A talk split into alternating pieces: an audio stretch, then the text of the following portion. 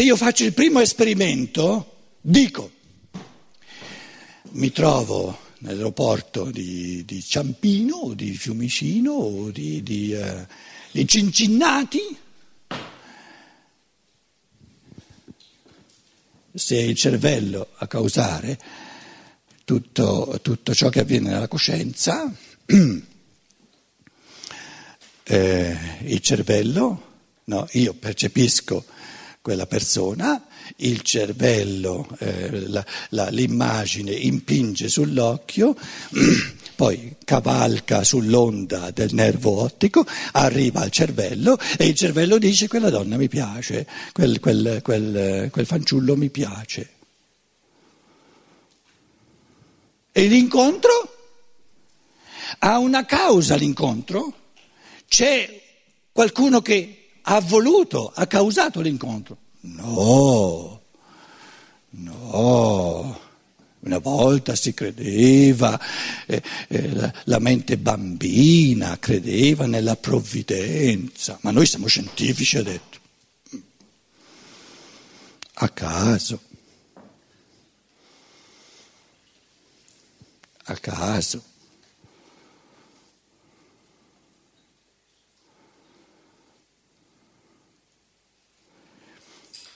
L'altro esperimento, l'esperimento però, devo, devo sperimentarlo, devo, devo decidere di vivere due mesi, tre mesi, due anni, tre anni con l'altra ipotesi che dice no, no, no, no, no, no non è il signor caso che ha deciso che ci incontrassimo eh, a quell'aeroporto, ma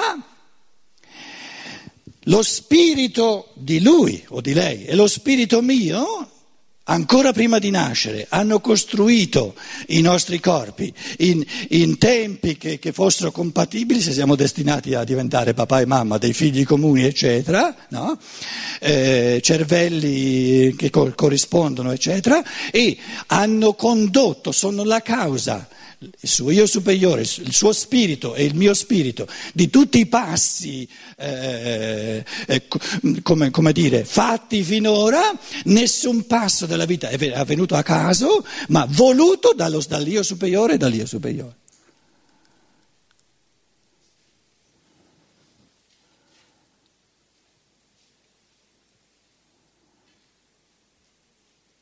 Ognuno deve decidere per sé se gli è più, se preferisce vivere come effetto del caso,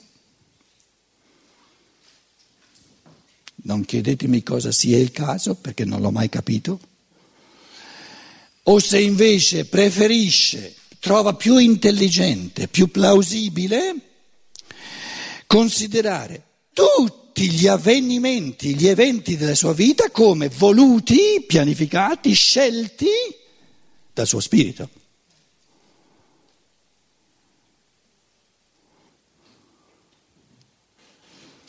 Logicamente dimostrare non si può né l'uno né l'altro, perché non sono questioni di dimostrazione logica.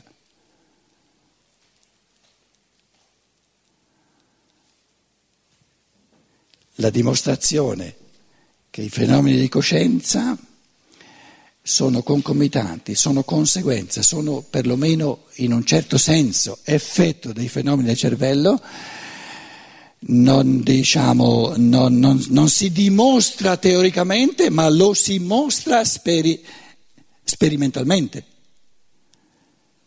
È una dimostrazione teorica? No, non lo puoi dimostrare teoricamente, lo puoi soltanto dimostrare sperimentalmente che tu percepisci, vedi, ti rendi conto no? che i fenomeni di coscienza vengono dopo i fenomeni nel cervello. E allora dici, se c'è un rapporto, un certo rapporto di causa e effetto, ciò che avviene nel cervello causa ciò che avviene dopo, ciò che avviene prima, ciò che causa ciò che avviene dopo. Quindi non è una dimostrazione diciamo, a livello di, di pura teoria, è un mostrare come stanno le cose.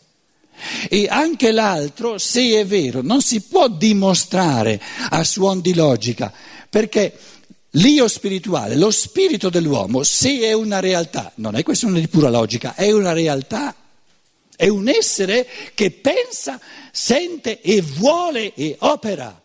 Muove i piedi per 25 anni in modo che i piedi arrivino al 25 anno, al tal giorno, a tal ora, a quel punto, in, quella, in quell'aeroporto, perché in quel momento arriva l'altra persona, ugualmente condotta dal suo io, perché avvenga questo incontro importantissimo che determinerà gli anni successivi. O sono realtà o non sono realtà, ma una dimostrazione a livello di logica, a livello di puro pensiero, è una cosa assurda.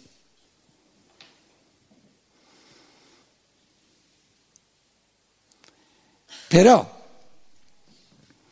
se io ho il convincimento che questo io superiore, questo spirito umano non c'è, è una fandonia, proprio non c'è, che, che, che, eh, che l'incontro no, è casuale, avviene per un'infinita mistura di fattori biologici, eccetera, eccetera, eccetera, e se io penso al contempo di essere libero, sono veramente un imbecille a livello di pensiero. Perché il caso è il dogma che dice tutto della natura, che è complessissimo, decide fuorché tu. E pensare di essere libero è una illusione, è una imbecillità proprio astronomica. Quindi io devo sapere che stando alla scienza naturale, che, che, vuole, che vuole ostracizzare la realtà dello spirito, è assurdo parlare di libertà. E di fatti gli scienziati più, più, più, più, coraggiosi, più conseguenti, sono quelli che già da un bel po' di tempo, in Germania, ma penso anche in Italia, dicono ma che c'entra questa giurisdizione che parla del bene e del male come se l'individuo nel suo animo, nel suo spirito fosse responsabile delle sue azioni. Il cervello, il fattore biologico, i geni decidono.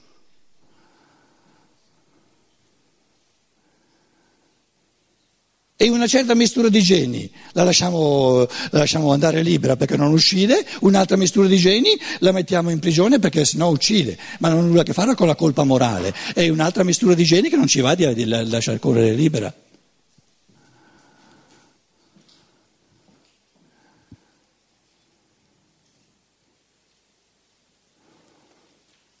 Quindi ripeto, no, il discorso della, della scienza dello spirito non eh, comprende, comprende la scienza naturale che dice i fenomeni del cervello hanno una funzione complessa, ma una certa funzione di causa rispetto ai fenomeni di coscienza che hanno un certo carattere di effetto. Perché se lo sperimentare ci dà questo risultato, è, è assurdo porlo in questione. La scienza dello spirito non è qui che non ha nulla da ridire da qui, accoglie tutto ciò che in, nella scienza naturale viene sperimentato come rilevazione oggettiva dei fatti. E però di aggiunge tutta un'altra sfera, ponendo la domanda se il cervello, i fenomeni biolo- neurobiologici nel cervello sono causa rispetto ai fenomeni di coscienza, questo non ci impedisce di porre la domanda sul cervello se il cervello a sua volta è effetto di una causa che ha causato il cervello. Perché l'alternativa è di dire che il cervello causa se stesso. Il biologico causa tutto ciò che avviene nel biologico. Allora io ho chiesto, ma all'inizio, quando il biologico non c'era, che cosa ha causato il biologico? E la teoria del Big Bang dice, beh, a un certo punto il biologico è saltato fuori, è saltato fuori.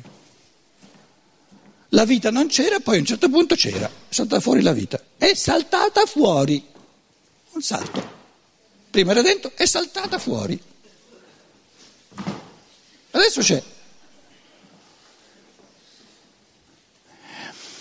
Ci sono centinaia di scienziati che stanno studiando cosa è avvenuto nei primi sessantesimi di un secondo prima dell'Urknall, prima del Big Bang, perché prima non c'era nulla. E dopo 60 frammenti di un secondo c'era tutto. È saltato tutto fuori. È saltato tutto fuori.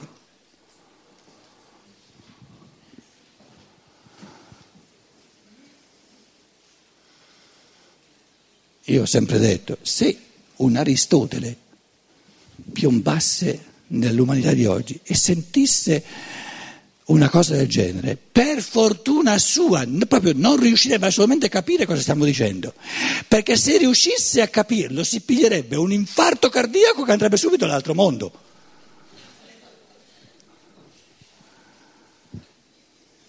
Si chiederebbe come ha fatto l'umanità a diventare così stupida.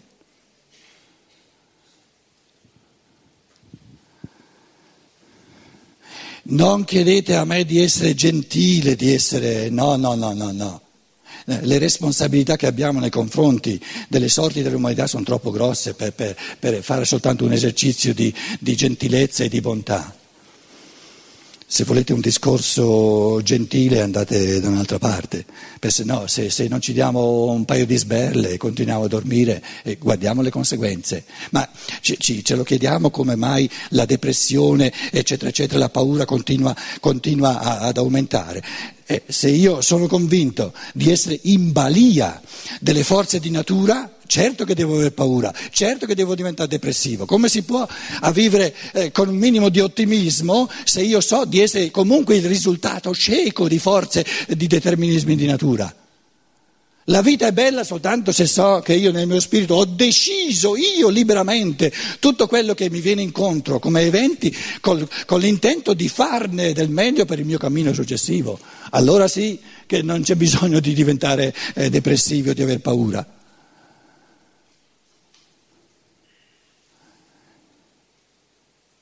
Se una mamma è convinta che il suo bambino piccolo no, è accompagnato da un essere spirituale che si chiama l'angelo custode, che lo custodisce, avrà una tutt'altra paura se la sua casa è vicino alla strada dove passano le macchine che non una mamma che dice l'angelo custode, ma che c'entrano queste fandonie, allora deve avere paura.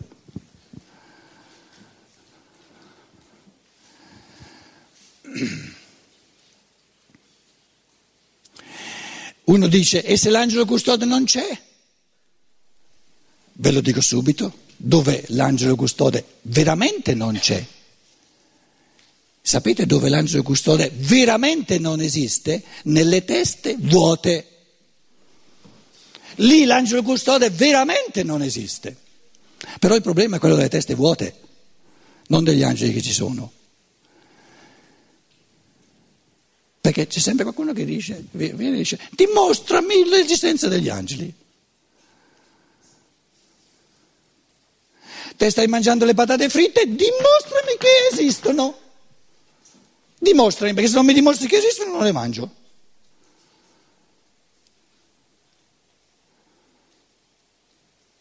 Si può dimostrare l'esistenza delle patate fritte?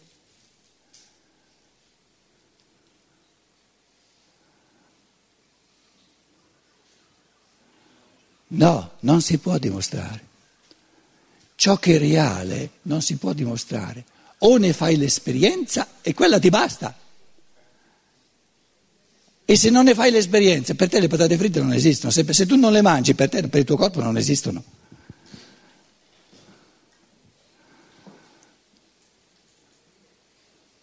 Ci siamo sempre chiesti, no? Si può dimostrare l'esistenza degli alberi? No, non si può dimostrare perché per l'eschimese che non ha mai visto alberi non ci sono. Non ci sono. Non esistono per l'eschimese che non li ha mai visti. Che volete dimostrare? Esistono gli alberi. No, per lui non esistono.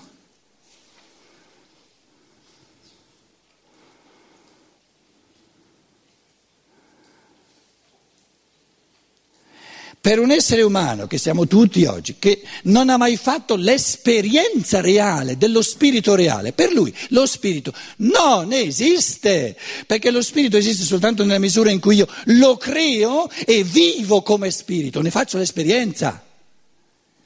Se io non faccio l'esperienza nel pensare di cosa vuol dire essere uno spirito creatore, resta una teoria vuota a cui devo credere.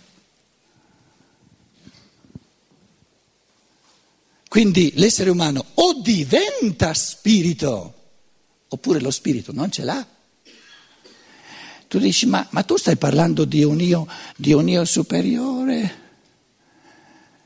Che, che, che, che, però è al di fuori della coscienza.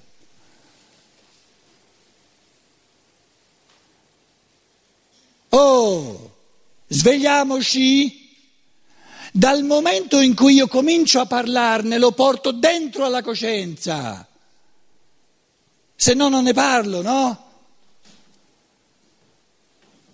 Quindi portare a coscienza l'io superiore, lo spirito individuale dell'uomo, significa entrarci dentro sempre di più e diventare sempre più, immedesimarsi, come dire, eh, diventare uno sempre di più con Dio. Perché nel momento in cui io penso, ah, è, è, il mio, è il mio io, il mio spirito che mi ha portato a questo aeroporto, a questo incontro così fatidico, prima di tutto porto a coscienza, ho coscienza di essere uno spirito, quindi, quindi c'è, c'è, già un inizio di unione conoscitiva. Se poi dico sono d'accordo perché tutto quello che decide il mio io spirituale, il mio spirito, è tutto per il mio bene, c'è un'unione non soltanto intellettiva ma anche del cuore, anche morale perché sono d'accordo e dico sono d'accordo su questa decisione volitiva di far avvenire questo incontro.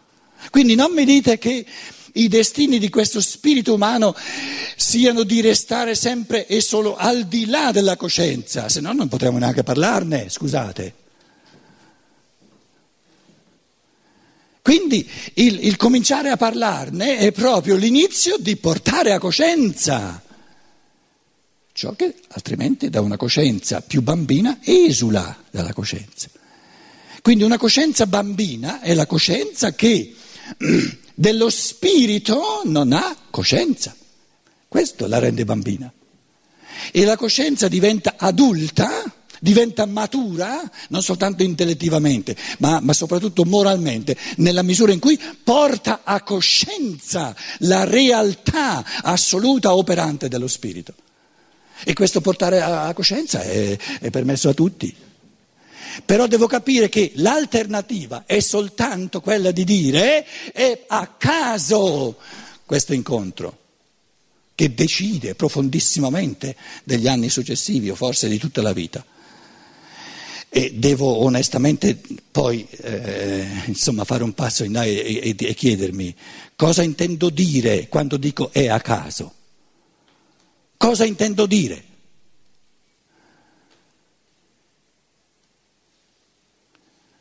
Intendo dire che non ha nessuna causa, non ha una spiegazione. Avviene a, causa, a caso, senza spiegazione e senza causa.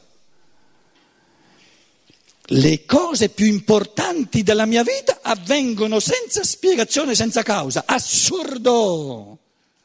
Assurdo quando la scienza ci dice che le cose della natura, tutti i fenomeni, hanno un senso soltanto se hanno una causa che li spiega. E il fenomeno umano, che è quello più, dire, eh, più alto, più importante che ci sia, quello deve essere senza spiegazione, a caso.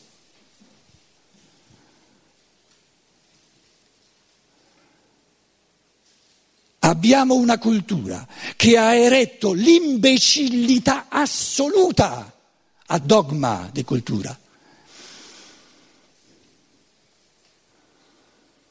L'assoluta imbecillità che viene con una sicumera che non si rende conto neanche di quanto abissalmente imbecille sia. Certo che i poteri di questo mondo hanno tutto in tutto l'interesse a far sì che l'individuo non si metta in testa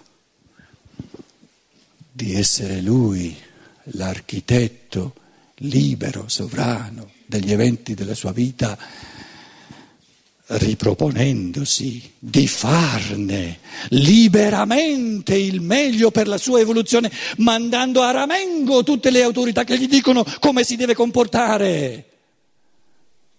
Perché l'alternativa all'essere bravi borghesi è che io mando a ramengo tutte le autorità che mi dicono come mi devo comportare. Bastano regole eh, concordate eh, in base alle quali stabiliamo che nessuno ha il diritto di ammazzare l'altro e basta. Ciò che un individuo fa ha da compiere nella sua vita sono affari suoi, sono, è la decisione del suo spirito prima di nascere.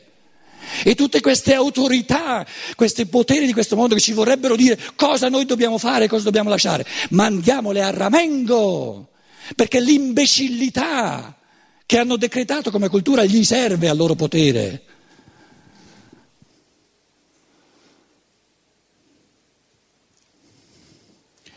La Chiesa Cattolica ti parla di un Cristo che siccome ha, ha reso forte il logos, quindi la, la sapienza e, e, e l'amorevolezza, la libertà dell'individuo, è stato ammazzato te l'ha talmente ammansito, talmente, talmente eh, che ne ha fatto un potere di questo mondo. Ma questo è anticristianesimo, scusate, del cristianesimo ha soltanto tutto l'opposto, non nulla, ma al negativo, al negativo, al negativo.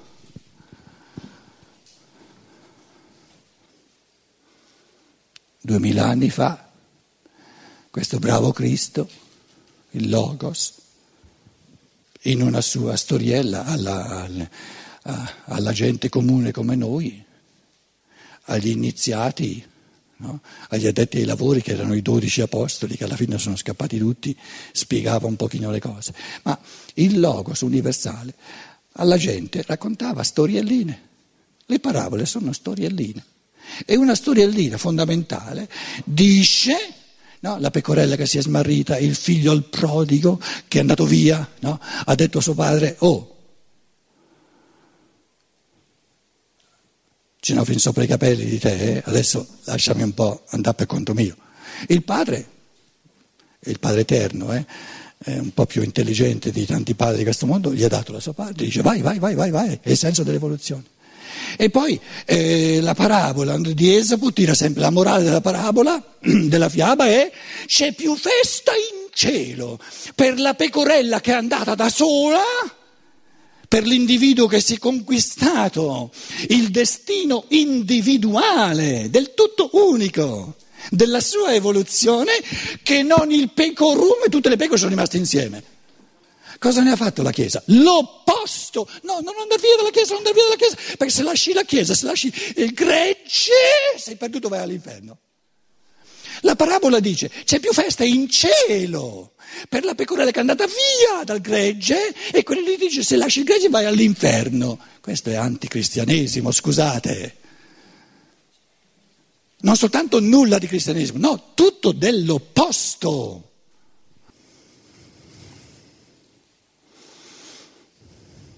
Quindi noi, quarto capitolo, stiamo dicendo, no? Perché adesso voi eh, direte, come fa quello lì? Prima o dopo che legge, così interessante, poi, poi torniamo a leggere così, una cosa così noiosa. E il libro è come una partitura, no?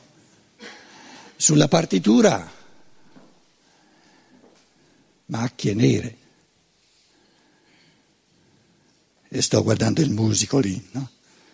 Cosa c'è sulla partitura? Cosa c'è sul libro? Macchie nere. Però uno che la musica la sa, eh, altro che macchie nere. Capito? Sul libro ci sono macchie nere. Le traduzioni le macchie nere sono in italiano, le originali sono in tedesco, ma macchie nere sono, capito? Allora il quarto capitolo dice Va bene, va bene, va bene, va bene. Qui la percezione, quindi questo l'individuo A. Non vi dico qual è il maschio e qual è la femmina, non c'entra nulla. Qui B, A vede B, ha la percezione di B. L'immagine impinge sull'occhio, qui abbiamo l'occhio, no? Aspetta, un po' di colori, diamoci un po' di colori adesso, eh, la cosa è, è colorita, diciamo, no? Impinge sull'occhio, dall'occhio il nervo ottico, qui ho bisogno di un cervello un po' più grosso, il nervo ottico, poi va al cervello cervello. Mm. Non vi dico cosa fa il cervello perché non ho mai, non ho mai capito bene come è. E poi nell'animo, qui nell'animo, il serbatore dell'animo, l'immagine fatidica. poi se ne va via, però l'immagine è rimasta. Non si è dimenticato com'era vestita quella, quella ragazza. Non si è dimenticato i tratti del volto. È rimasta l'immagine, la rappresentazione. È più piccola o più grossa? No, non è uguale, se no dovrebbe abbracciare tutta la persona. Se la persona che ha visto è più grossa di lui, l'immagine, dove la mettiamo?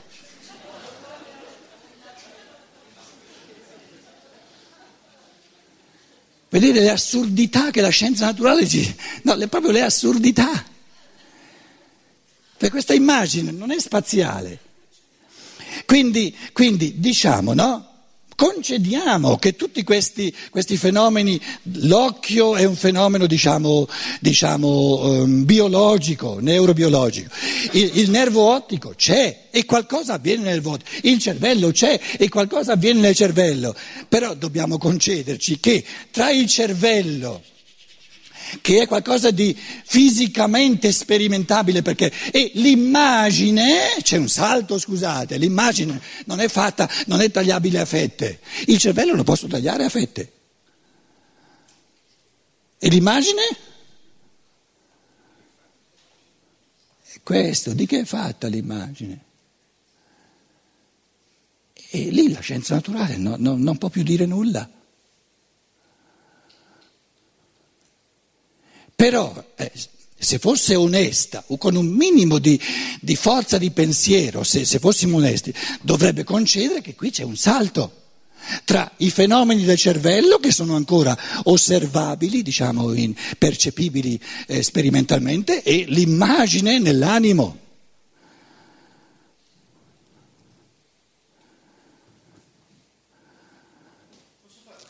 Il, lo scienziato onesto dovrebbe dire sì, in effetti a quel punto lì le cose per me diventano un po' troppo complesse. Lì finisce la mia sicumera.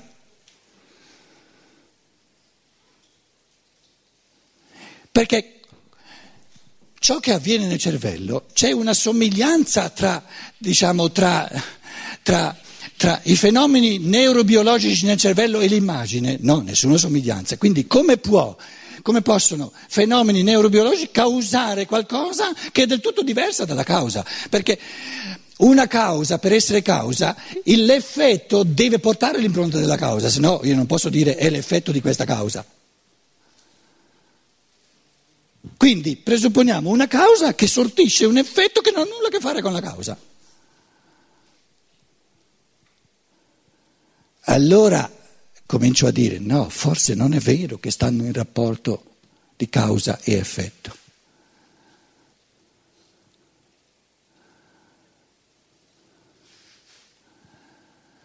Questa immagine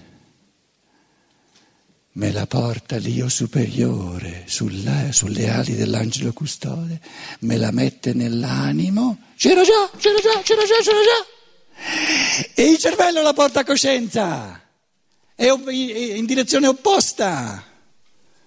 Era inconscia l'immagine, ma c'era sempre. È da millenni che questa immagine lavora nel mio animo e adesso la porta a coscienza. Quindi la causalità va in questa direzione, dall'immagine al cervello. E il cervello, andando al cervello, la porta a coscienza, ma c'era già. Quindi il cervello ha la funzione di portare a coscienza questa immagine, non di crearla, c'era già. Come fa il cervello a creare un'immagine nell'animo?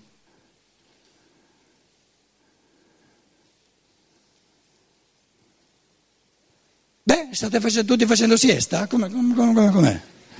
Allora leggiamo... No.